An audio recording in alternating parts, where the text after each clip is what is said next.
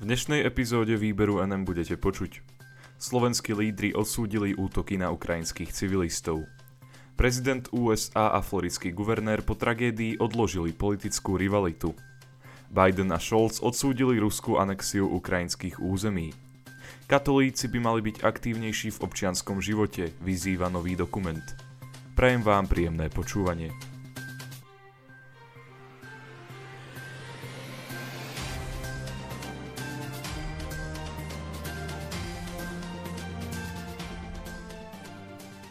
Slovenskí lídry odsúdili útoky na ukrajinských civilistov. Útoky na civilné ciele na Ukrajine, ktoré sa odohrali na začiatku tohto týždňa, odsúdila prezidentka Slovenskej republiky Zuzana Čaputová aj premiér Slovenskej republiky Eduard Heger. Obaja svoje vyjadrenia uverejnili na sociálnych sieťach. Heger napísal – je to neospravedlniteľná brutalita a teror na civilnom obyvateľstve, akým sa Vladimír Putin pravdepodobne mstí za výbuchy na Kerčskom moste. Premiér uviedol, že most je z pohľadu Ukrajiny aj iných krajín nezákonnou stavbou. Povedal, smrť a utrpenie nevinných nemajú mať v dnešnom svete miesto, rovnako ako obsadzovanie zvrchovaných štátov vojenskou silou. Heger ešte dodal, že Putin sa musí zodpovedať za svoje činy. Prezidentka Zuzana Čaputová na sociálnej sieti Twitter uviedla, že ruské bombardovanie civilných cieľov je prejavom cynizmu a slabosti. Slovensko podľa nej stojí pri Ukrajine a jej obyvateľoch. Rakety zasiahli Kiev a množstvo ďalších ukrajinských miest v pondelok ráno.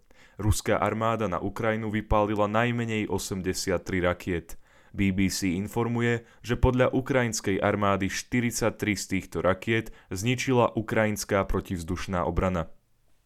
Okrem raketových útokov ruská armáda útočí aj lietadlami a používa takisto samovražedné drony. Konečný počet životov, ktoré si ruský útok vyžiadal, zatiaľ nie je známy. Média ale v priebehu pondelka priniesli správy o minimálne 5 mŕtvych a desiatkách zranených. Prezident USA a floridský guvernér po tragédii odložili politickú rivalitu. Prezident Spojených štátov amerických Joe Biden a guvernér štátu Florida Ron DeSantis po vyčíňaní hurikánu Ian na juhu USA odložili politickú rivalitu a spoločne vystúpili na tlačovej konferencii, informuje CNN. Obe administratívy spolupracovali na odstraňovaní škôd, ktoré hurikán spôsobil na západnom pobreží štátu Florida. Americký prezident Biden si najprv poškodené územie pozrel z helikoptéry a potom sa stretol s guvernérom DeSantisom, s ktorým sa rozprávali o škodách. O niekoľko minút neskôr sa objavili na tlačovej konferencii, kde zdôraznili, že dve administratívy úzko spolupracujú napriek politickým rozdielom. Biden je totiž demokrat a DeSantis republikán, čiže zastupujú dvoch najväčších rivalov americkej politiky. DeSantis uviedol, som vďačný za to, že sa všetci spojili. Pán prezident, vitajte na Floride. Oceňujeme, že viaceré úrovne vlády spolupracujú. Prezident Biden uviedol, že táto spolupráca je výborná a zdôraznil schopnosť Američanov spojiť sa v rámci celej krajiny, aby pomohli zasiahnutým komunitám. Prezident uviedol, zvládneme to vďaka odvahe vás všetkých a potom, keď to zvládnete a keď budete počuť, že sa to stalo niekde inde, spomeňte si na Spojené štáty americké. Sme v tom spolu. Biden neskôr novinárom povedal, že DeSantis odviedol v reakcii na spôsobené škody dobrú prácu a prístup republikánov označil za veľmi pozoruhodný. Prezident povedal – Máme veľmi odlišné politické filozofie, ale na tomto sme pracovali spoločne. CNN pripomína, že nejde o prvý prípad, keď sa Biden a DeSantis napriek politickej rivalite dočasne zmierili. Keď sa v roku 2021 v Surfside na Floride zrútila väža, čo zabilo 98 ľudí, Biden a DeSantis vedľa seba počas smutočnej ceremónie sedeli. DeSantis vtedy povedal – Žijeme v krajine, kde môžeme spolupracovať a to je naozaj dôležité. Za posledných 16 mesiacov sa pritom celková politická rivalita medzi americkým prezidentom a floridským guvernérom zhoršila. DeSantis federálnu vládu obvinuje z rastúcej inflácie a nezvládnutia migrácie cez južnú hranicu Spojených štátov amerických. A keďže Desantisová vláda zakázala v nižších ročníkoch základnej školy učiteľom rozprávať o sexuálnej orientácii a podobných témach, Biden floridského guvernéra označil za tyrana na školskom ihrisku.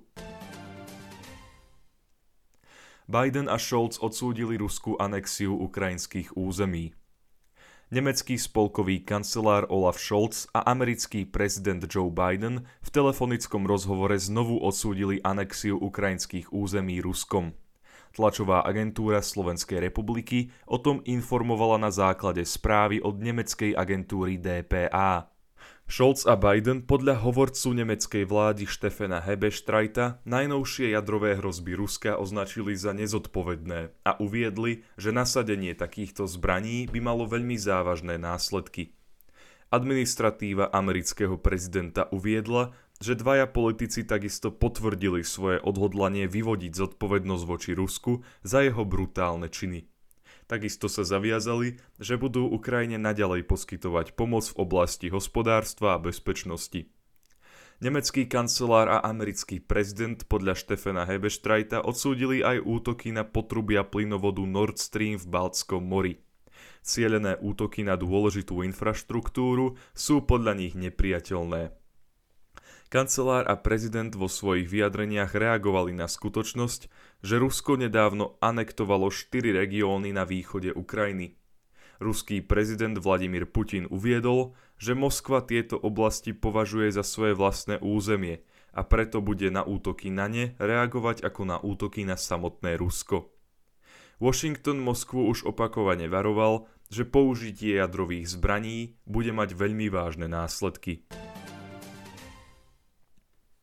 Katolíci by mali byť aktívnejší v občianskom živote, vyzýva nový dokument. Úlohou katolíckých lajkov by nemalo byť len navštevovanie svetých omší, výchova detí vo viere a osobné dodržiavanie katolíckých doktrín, ale aj líderské zapájanie sa do občianského života. Tvrdí to nový krátky dokumentárny film s názvom Hodina lajkov, informuje Catholic News Agency. Spoločnosť TLI pri produkcii dokumentárneho filmu zhromaždila súčasných katolíckých spoločenských lídrov, aby k podobnému zapojeniu sa do občianského života motivovala širokú laickú verejnosť. Tá by mala podľa tvorcov filmu využiť svoj čas, talenty a prostriedky na to, aby ohlasovala hodnoty Evanielia. Šéf spoločnosti TLI, Christopher Pereja, hovorí – Snažíme sa zmeniť základ myslenia laických katolíkov, aby sme im pomohli efektívne premýšľať o efektívnejších a strategickejších spôsoboch, ako napredovať v poslaní cirkvy. V krátkom dokumentárnom filme vystupujú napríklad emeritný biskup z Fénixu Thomas Olmsted, otec Luke Mata, ktorý je vikárom Opus Dei v Kalifornii, diakon Charlie Echevery a samotný Pereja – Olmsted vo filme hovorí, čoraz viac vidíme problémy v spoločnosti, najmä keď ide o mužskosť, ženskosť, rodinu a manželstvo. Nemôžeme o tom mlčať. Otec Mata tvrdí, sklamali by sme Boha pri plnení Božej vôle, ak by každý jeden like nebol vodcom tam, kde je. Nedá sa predtým utiecť.